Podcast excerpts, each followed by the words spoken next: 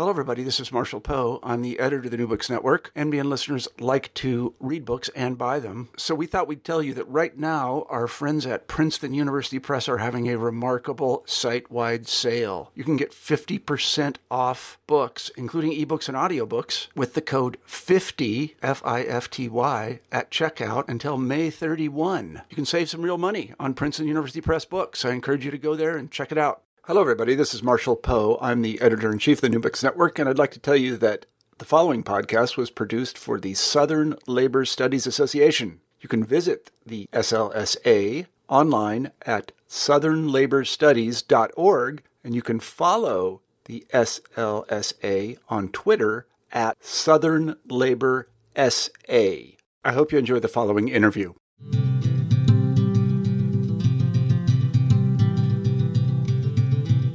Welcome to Working History, a production of the Southern Labor Studies Association. Become a member online at www.southernlaborstudies.org. I'm series host Beth English, and today I'm speaking with Alex Lichtenstein, Associate Professor of History at Indiana University. He is the co author with Rick Halpern of the new book, Margaret Bourke White and the Dawn of Apartheid, published by Indiana University Press. Alex Lichtenstein, welcome to Working History. Hi, Beth. Thank you very much. It's a pleasure to be here. Great. You began as a historian of the U.S. South, focusing on intersections of race and labor and struggles for racial and social justice. And in your first book, Twice the work of free labor, which is still one of my favorites. You, you, focused on the role of convict leasing and chain gang labor in the post Civil War South. And now you're writing this book about South Africa in the 20th century. So, can you sort of connect the two? What led you to, uh, to pursue this line of, of inquiry? In some ways, it's it was somewhat accidental. I mean, on the one hand, obviously, writing about uh, forced black labor in the American South, one can immediately see the connections because the South African political economy under apartheid was rooted in, in coerced black labor. But in the late 90s, I was working on a book uh, to follow up to the convict labor book, on, and I'm still working on it, on um, labor, anti communism, and civil rights in Florida. But uh-huh. I got a little bored, and so I went on a Fulbright.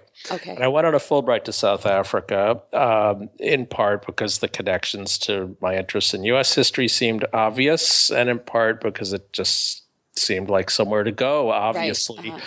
about five years after uh, the end of apartheid and the, the uh, uh, election of Nelson Mandela. So it struck me at the time as a society going through the potential kind of revolutionary transformations that we're familiar with uh, of radical reconstruction. Mm-hmm. So I went there, and when I was there, I had the incredible fortune of co teaching a, a, seminar with Martin Legassick, a Marxist uh, South African historian who just passed away about a month ago. And uh, although I co taught the seminar, I really ended up taking the seminar. And that introduced me to this enormously fascinating world of South African history and historiography. Uh, and I was hooked. And so I started doing research, and initially with the thought of trying to do something comparative. Right. Um, particularly in the 40s and the 50s, and I did an article on that. But but the more I dug into it, it just was something new, and uh, I really got sucked in. And so I've been back numerous times over the past decade to do more research in the archives there. Right. And is there a lot of comparative work out there, or is is that sort of uh, scarce right now? Well, there was a lot of comparative work, uh, as most people know, in the 80s and 90s, starting with George Fredrickson's books and uh, a number of other people, Rick Halpern, mm-hmm. Peter Alexander, myself. There was a whole special issue of the Journal of Southern African Studies uh, doing this comparison, which still. I think stands as a very strong collection. That was probably 2004. Mm-hmm. There's still some interesting comparative work going on, but less than there used to be. One of the more interesting books is by Tiffany Willoughby Hurd, that, for instance, has looked at the kind of creation of whiteness in the mm-hmm. American South and in mm-hmm. South Africa in the 20s and the 30s. So I'd say there is still comparative work, but now there's much more interest in, in what we would call the transnational. That is not just case A and B, South Africa, the US, or the US South, but the connections between South Africa and the United States, intellectual, political, and social. Right, right. So um, you you mentioned Rick Halpern, who is your co your co-author on this right, book. So right. let's talk a little bit more about about your work and maybe your collaboration with him. And maybe we could just start um, by you giving us a brief overview of the subject of your book. In a lot of ways, Margaret Bourke White, and what it was about her that, that caught your attention and, and led you to do the, to do this study. Okay, so this is a nice example, actually, of the kind of what I would call transnational work that is not looking for a comparison, but looking for people or events that, that cross the border between the US and South Africa. So, as most people know, Margaret Bourke White was one of the most famous photojournalists of her era. This is in the 30s and the 40s in particular. Worked for Life magazine, uh, never worked for the Farm Security Administration, although mm-hmm. many people imagine that she did because right. her photographs uh, are very similar to some of those, the ones she did in the U.S. South, particularly in the in the 1930s. Mm-hmm. But uh, both Rick and I had come across, I think independently, this fascinating photograph that she took of a pair of gold miners in South Africa in 1950. Mm-hmm. Uh, and, uh, you know, it's, it's, too bad. I don't know whether you can put it up in conjunction with the, the podcast or not, but it's a very striking image. And I think it's one that's familiar to a lot of people. Mm-hmm. It's two African miners standing at the bottom of the mine, drenched in sweat, and right. kind of staring at the camera. Is this the one that's on the cover of the book? Yes, it's okay, on the right. cover okay. of the book. And uh-huh. it's an iconic image that we see, lots of people see. Right. And so Rick and I were both very curious about whether this was the only photograph that she took in South Africa. Uh-huh. Clearly uh-huh. wasn't. Uh, so what else there was? And um, it turns out she did a pair of very interesting photo stories for Life magazine in 1950. So this is the moment in which the apartheid state is consolidating itself. The mm-hmm. Afrikaner nationalist government has been elected in 1948. And also, what's interesting, of course, it's a moment in which Jim Crow is at least if not breaking down yet, is is being subjected to its final assaults in the United States. Mm-hmm, mm-hmm. Um, and so that struck us as an interesting moment. And we also were interested in Bourke White as a figure because she, on the one hand, is often celebrated for very aestheticized photographs of machinery and industrial production, which are quite beautiful. I think most labor historians certainly are familiar with them, but often not recognized as effectively for her social photography uh, of human beings, of workers, of farmers and yet those are very powerful images. So we wanted to also highlight more of those. And we discovered that there really were hundreds of photographs that she took in South Africa and uh, highly politicized photographs at that. She often has been dismissed as kind of a uh, political wannabe. Uh-huh. Uh, but in fact, I think she's someone who comes very much out of the popular front era with those sort of politics in the 30s and the 40s. Right. And so why did she go to South Africa? Because you know, you had mentioned that in the 1950s and 1950 in the United States, there's there are increasing challenges to Jim Crow in the South. And so it seems like that would be equal equal fodder for her really in some ways to, you know, to use that as a as a place to to be photographing. So why did she end up in South Africa versus say somewhere in the US South? And what was happening there that really drew her there versus somewhere else? Well, I mean, the simple answer is Life Magazine sent her there. Okay. And, uh-huh. and it's not clear to me from the archival record whether she chose her stories or whether they sent her there. Mm-hmm. But on the other hand, it made a lot of sense in terms of so, one of the things we do in the book is we trace kind of her itinerary and particularly the series of stories that she did before she went to South Africa. I mean, there are many going all the way back to the 30s, but there's mm-hmm. three, three in particular that I think we concluded were important. First, at the end of World War II, she is present at the liberation of Buchenwald. Okay. So with Patton's army, and she takes some absolutely horrific but you know powerful, stunning pictures of the uh, uh, prisoners at Buchenwald at the mm-hmm. moment of their release, and also of murdered prisoners. So she has you know photographs of stacks of corpses and so forth. So that was a very profound moment for her and also, she published a lot of these in Life magazine, and a profound moment for sensitizing Americans to the legacy of the Holocaust and the significance of kind of post war human rights crusades, right? right? So that's a very important right. moment.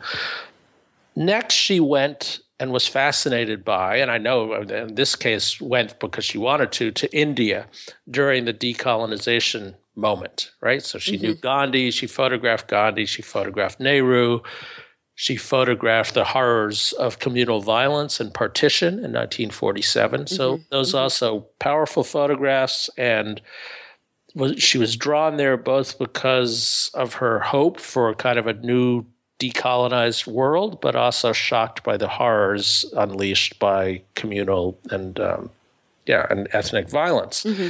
So those two moments, I think, really uh, set the stage for her South Africa work. And then finally, in fact, she did go to the South in 1949, and this is also important because in the 30s she traveled through the South, and really the moment that politicized her was traveling with the writer Erskine Caldwell mm-hmm. around the South in 1936 and 1937. And uh, together they wrote a book called uh, You Have Seen Their Faces. Mm-hmm. Which, in many ways, has been shoved aside by the legacy of Agee and um, Walker Evans's book, mm-hmm, Let mm-hmm. Us Now Praise Famous Men, but at the time was actually much more popular than Let Us Now Praise Famous Men. And in fact, uh, pushed Let Us Now praise famous men kind of out of the way uh, and was a story in Fortune or Life magazine in the late 30s. So she was very familiar with poverty in the American South. And she went back in 1949 to document what she saw as the changes. And, you know, one could be critical of this, but that story, which appeared in the October 1949 Life magazine, was very hopeful pointing to what she saw as the changes in the South and the coming possibilities of desegregation. And she has a photograph, for instance, of an integrated steelworkers union, which mm-hmm. we produced in the book. So she was very much primed for thinking about what was happening in South Africa.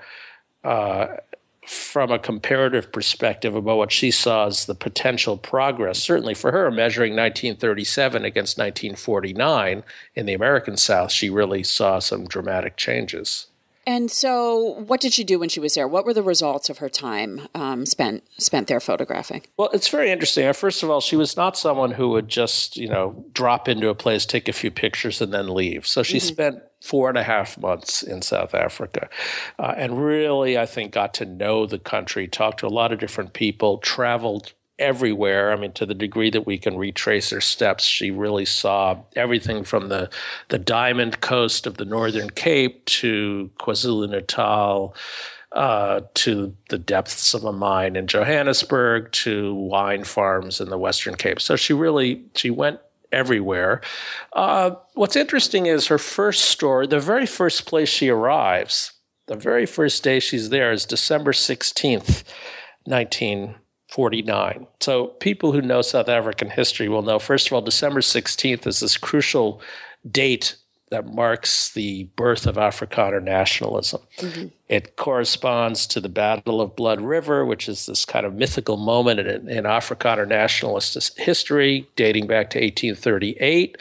Uh, and in 1949, December 16th, 1949, was the moment in which the Afrikaner nationalist monument, the Voortrekker Monument, was inaugurated. So this was the great physical embodiment of Afrikaner nationalism and their triumph, both over British uh, um, residents of South Africa and over Africans.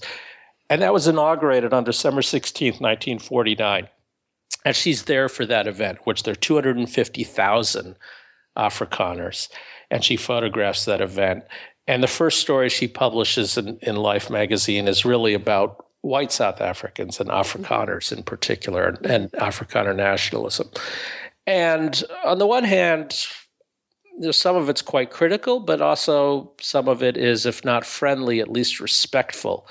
But going back through the archives, it was clear to me that she did this quite deliberately so that she could then go uh, and have her hosts welcome her to see the things mm-hmm. that she really wanted to see. So, quite extraordinary for her to be able to, for any journalist, let alone a female journalist, and to take photographs at the bottom of a gold mine shaft in Johannesburg in 1950. Quite extraordinary for her to be able to go visit um, a camp where prison labor was being exploited on the farms of the Eastern Transvaal and again, this is something obviously of interest to me because of what I've written about, but something she had photographed in the South in the 1930s, that is mm-hmm. chain gang laborers. Mm-hmm. It's amazing that she got access to that. Quite extraordinary that she was able to photograph child laborers on the wine farms of the Western Cape. Um, so she got access to, once she won the trust essentially of her white hosts, then she got access to just about anything she wanted to photograph. Um, so rallies led by the Communist Party, labor in all sorts of different settings. She got inside a uh, the Rand refinery, which is a the place where the gold was actually poured. Um, so more access, I would say, than just about anyone else at the time had been able to get to kind of the inside heart of apartheid, particularly its labor relations, which is what Rick and I naturally were most interested in. Right. So if we could um, back up just a tiny bit, and this might be a little bit off off the the track that that we're going down right now, but I'm curious to know Life magazine's role in all of this. Mm-hmm. I don't really know what photojournalism and you know journalism writ large at this time was was how it was really functioning, but it seems like they sort of funded her and said go and report back. Is that sort of what happened? I mean, what, I, what was the state that, of things at this point? I think that's true. I mean, I think you know we need to understand Life magazine as the main visual source of news at mm-hmm. the time, right? It's, I mean, this is obvious, of course, to, to, most of us, but I certainly emphasize this for students. I mean, there really is no good visual source of the news until right. Life magazine comes along, and it's first published in 1936. And in fact, Bourke White has the cover image, which is a photograph of, of Fort Peck Dam, I think, in, in Montana or Missouri, Montana. Yeah. So for in this period, let's say the 30s, the 40s, and the early 50s, if people or Americans anyway were going to imagine what the world looked like, Life magazine was their window onto that world. Mm-hmm. Now, there's plenty of scholarship that's quite critical of Life magazine because, of course, it was run by Henry Luce mm-hmm. of the American Century. This is hardly a popular front or left liberal magazine. Yet, on the other hand, it employs this extraordinary cohort of photojournalists who, you know, are kind of set loose. Now, it's true that Bourke White did not have total editorial control. So she would go, she would take hundreds of photographs, she would send them back to New York, and the editors would choose the photographs and they would even write the captions. Sometimes she would make mm-hmm. suggestions, sometimes she would um, register complaints, but for the most part, she was providing the images, and the Life editorial staff uh, writers was were providing the words. And so, if you go look at these stories, for instance, they don't have a byline. The byline is photographs by Margaret Bourke White. There is no writer byline. Mm-hmm. The writer is the editorial staff. So it's it's an interesting format with a mix of control that sometimes will reinforce Cold War assumptions and other times may undermine them. So, to give you a sense, that when you read the story, on the one hand, you get a sense that there is protest and opposition to apartheid growing in South Africa.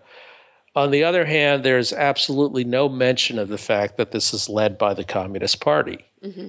So that strikes me as a nice example of both. I mean, certainly life, you know, the, the story was called South Africa and its problem. So, uh, as problem yet, singular. Uh, yes, yeah. the problem uh-huh. being racism and yeah. apartheid. So it's quite clear that Life magazine, as an editorial entity, uh, found apartheid obnoxious.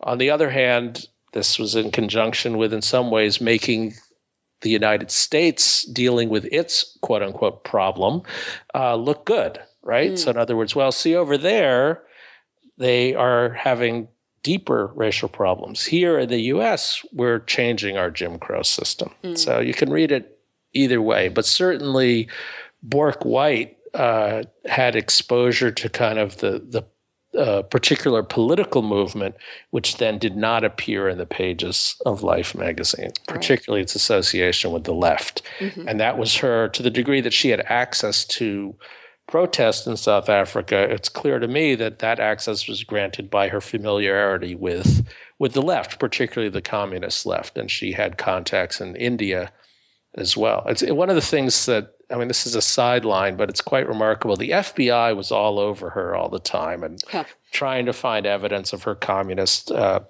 affiliations. And in the about 54, 55, you know, she has to kind of write a letter to the FBI disavowing any interest in communism and denying all of her ties to Popular Front organizations in the 30s, some of which, you know, the denials were plausible, others which she flat out just lied, uh, you know, understandably. Mm-hmm. Uh, her attorney was Morris Ernst uh, of the ACLU fame. Uh, but for some reason, the FBI never found what was hiding in plain sight, which was that when she was in, in India in 1946 and 1947, her guide, partner, and interlocutor who took her around was a guy named Sunil Jana, who was the CPI, the Communist Party of India photographer. Uh-huh. The FBI never, it's not in her file. Uh-huh. So it's really strange. I mean, if they were looking for evidence of communist ties, uh, he's the one. Or when she's in South Africa, she's photographing and discussing sympathetically the anti apartheid movement with Yusuf Dadoo, who is uh, the head of the South African Indian Congress and a central member of the South African Communist Party. So one doesn't quite know what the FBI was was doing. I mean, they obviously they were only looking for domestic ties, and those sure. are much harder to demonstrate. Right, right. And so, how did her work on South Africa ultimately resonate? It's interesting how you mentioned that, um, and maybe you could talk a little bit more about this. How her photos, in some ways, were juxtaposed against what was happening in the United States to say, "Oh, we're not so bad. You know, we're we're taking care right, of this." Right. So, can you talk a little bit more about what impacts, um, you know, her her work had? You know, I I wish I actually knew. It's a little hard to trace. I mean, uh-huh. the truth is, so in the immediate you know immediately after without access to the life archives which are hard to get it's hard to know there were a few published letters mm-hmm. one saying uh, oh you're you're exaggerating. It's not so bad. These aren't slaves. They are being paid. The mm-hmm. miners for instance. Another saying thank you for showing that not only communists uh, oppose apartheid. So those were kind of interesting letters. Uh-huh. you know but my sense is that actually apartheid doesn't become a big issue on the American political scene for another 10 or 15 years, probably not until Sharpeville, which is 1960. So, uh, I mean, the, the truth is, I think this kind of didn't have a huge impact at the time. Mm-hmm. I could be wrong, but it's not as if you saw dozens and dozens of stories following in, in its train. Now, certainly mm-hmm. the black press was covering it, certainly the left press was covering it. But, uh, you know, and I, I suppose this is follow up research I should do, but I don't think there are tons of exposés of apartheid in the 1950s American mainstream press, anyway. On the other hand, it sort of had a second life. It kept cropping up. And the most interesting aspect of this is that we discovered uh, uh, that that particular iconic photograph of the two miners keeps coming back. It's been repurposed and recirculated in many different places. Two that struck me one, there's a pamphlet published in 1973 by a black workers organizing uh, campaign in Detroit called From Detroit to Durban. Linking, and here's where these linkages begin to, to show, linking the black power insurgencies in Detroit's auto factories of the 60s and 70s to the mass African workers' strikes that were breaking out in Durban, South Africa in 1973. And the cover of that pamphlet uses uh, Bourke-White's image of the two miners from a quarter century before. Mm-hmm. And then most recently in South Africa, uh, people may know there was this massacre of platinum miners in 2012 mm-hmm. by you know the ANC government, and uh, one of the left magazines in South Africa, I think it's called Amandla, uh, ran a special issue on the mining industry, and they used as the cover a repurposed image of these two miners. Hmm.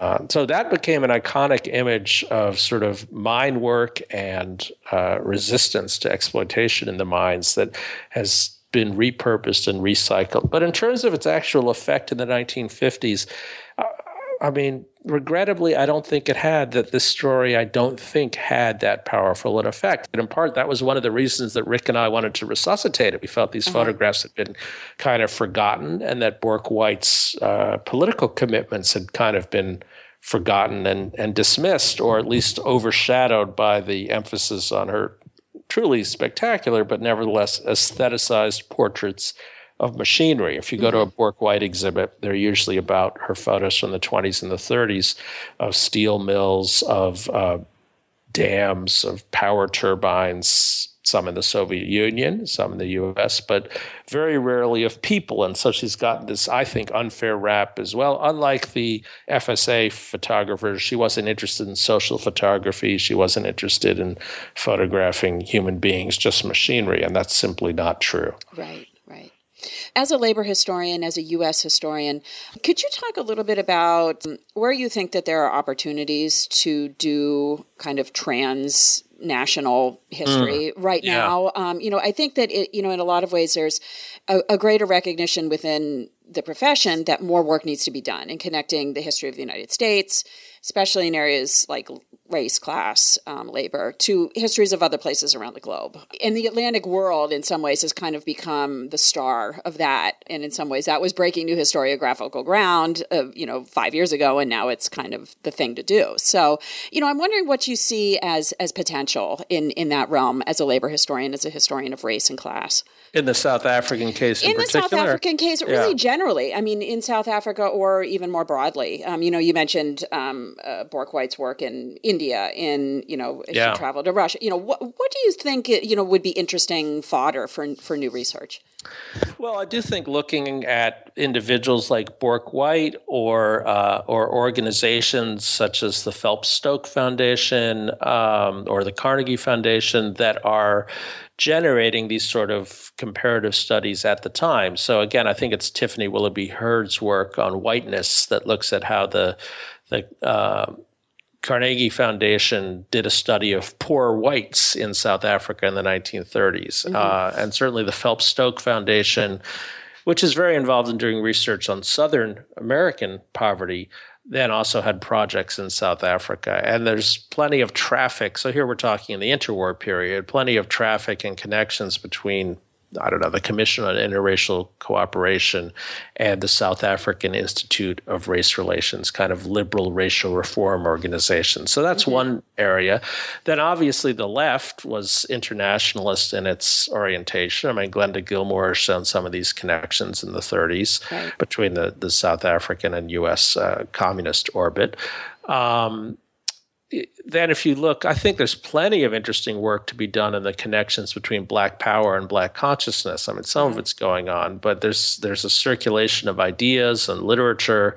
I mean, if you look at uh, Steve Biko's uh, "I Write What I Like," I mean, passages of it are clearly uh, lifted directly from Stokely Carmichael's uh, Black Power. So that means that Stokely Carmichael's book was was circulating in South Africa in the late 60s. And I mm-hmm. think you can probably find more examples of that. And then in terms of labor history, and again, the South African case, uh, and I dug into this and thought about writing about it, but I just have been so caught up in the South African story, I haven't pursued it. But there are lots of interesting. On the one hand, the AFL-CIO is very bad on South Africa mm-hmm, mm-hmm. until the 1980s. They really come around very late to supporting the anti-apartheid movement for what are fairly obvious reasons, which is that the the wing of the South African trade union movement that was fundamentally opposed to apartheid in the government was associated with the left, with the mm-hmm. World Federation of Trade Unions and with the communist left, and therefore the AFL-CIO would have nothing to do with it. So they're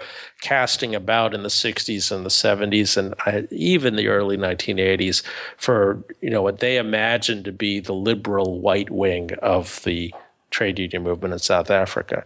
And it's just diluted essentially. But so that's an interesting history to trace, certainly. I mean, some people have, have done some of this. Um, John Stoner, I think, has.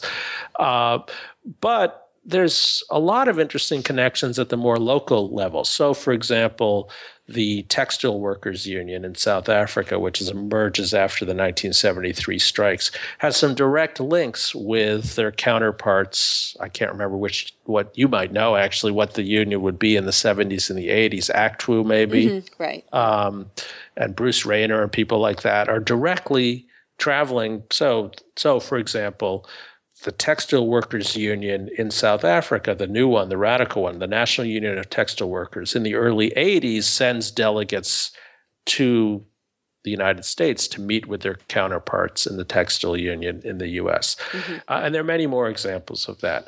Um, or uh, Peter Cole is doing some research on the connections between dock workers in Durban and San Francisco, mm. comparing them, but also seeing how there are solidarity connections. So I think looking at the local level and at particular unions, and then of course, um, you know, trade union uh, councils in various urban areas worked hard within the anti-apartheid movement. And when we look at the history of the anti-apartheid movement in the United States, tends to focus on the churches and universities. There's really is not uh, good work on trade union anti-apartheid mm-hmm. activism mm-hmm. in the 70s and 80s, and that would be very interesting to to dig up. So, I think those sort of activist connections are are intriguing and and still need to be run down a bit. Right. And so what what's next for you? What do you have on your docket for your for your next project or for more on this book? Are you doing any um, exhibits of the the photography? Well, actually, like I'm glad you asked that, Beth. So th- this is an interesting thing. So this book grew out of an exhibit. Oh, okay. I didn't necessarily okay. know it was going to be a book, and uh-huh. I did an exhibit of, of these Bourke-White photographs. And actually, there is a website as well. If you just Google Margaret Bourke-White South Africa, I created a WordPress website.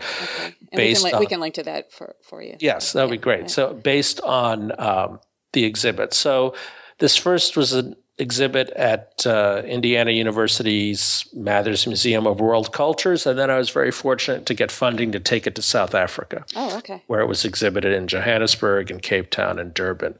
And so, so many people said, "Well, where's the catalog?" Right. And I thought, well, you know, Rick and I have been kicking around this idea for a long time, so I got him on board, and, and we decided to do do this book, which expanded the material that was in the exhibit. So but it's very very expensive because Getty Images owns the rights to uh-huh. all these photographs. So every time there's an ex- exhibition, you know, we have to pay. So I don't think there's going to be another exhibit. I have sure. the rights for the book, and so that will circulate.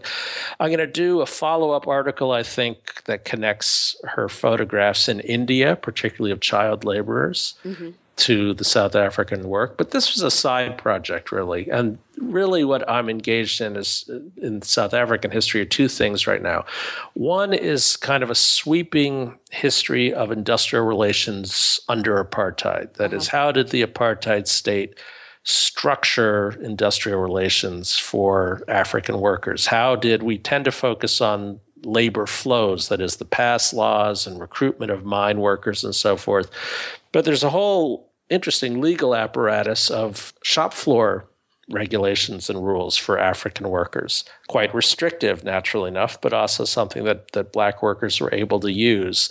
And that system changes over the years. So I'm really going to look at the interface between apartheid labor law and black worker organizing in the 50s, 60s, and 70s. And then, of course, by the 80s, black trade unions become instrumental really in the overthrow of apartheid. Mm-hmm. And the denouement, unfortunately, is quite tragic in that now the ANC has essentially subordinated the interests of the black working class to their own particular project, which is why you get the Marikana massacre in, in 2012. So that's a big project, and it's no longer comparative, which is mm-hmm. what I imagined it was. It really is about uh, it's called making apartheid work, and uh-huh. it's really about industrial relations under apartheid.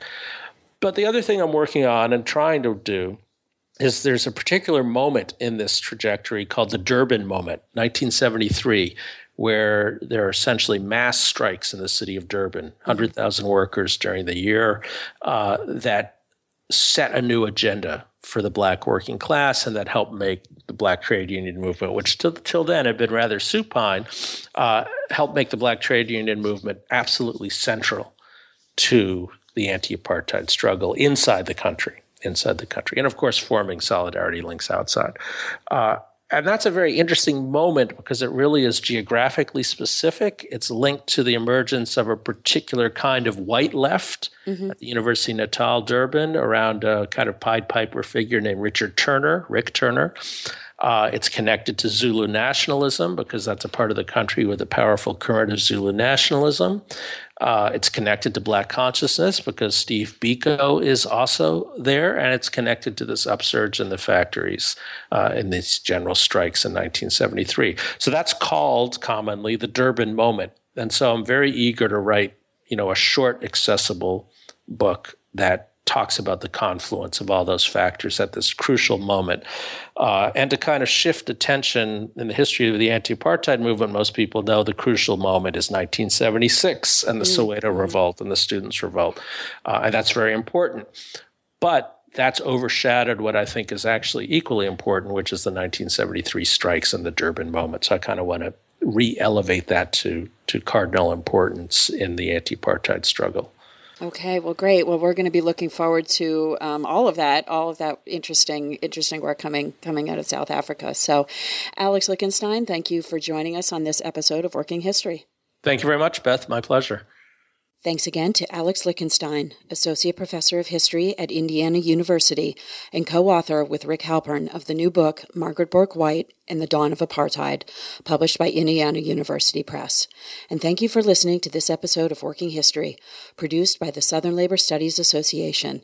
Become a member online at www.southernlaborstudies.org and follow Working History on Twitter at Working History.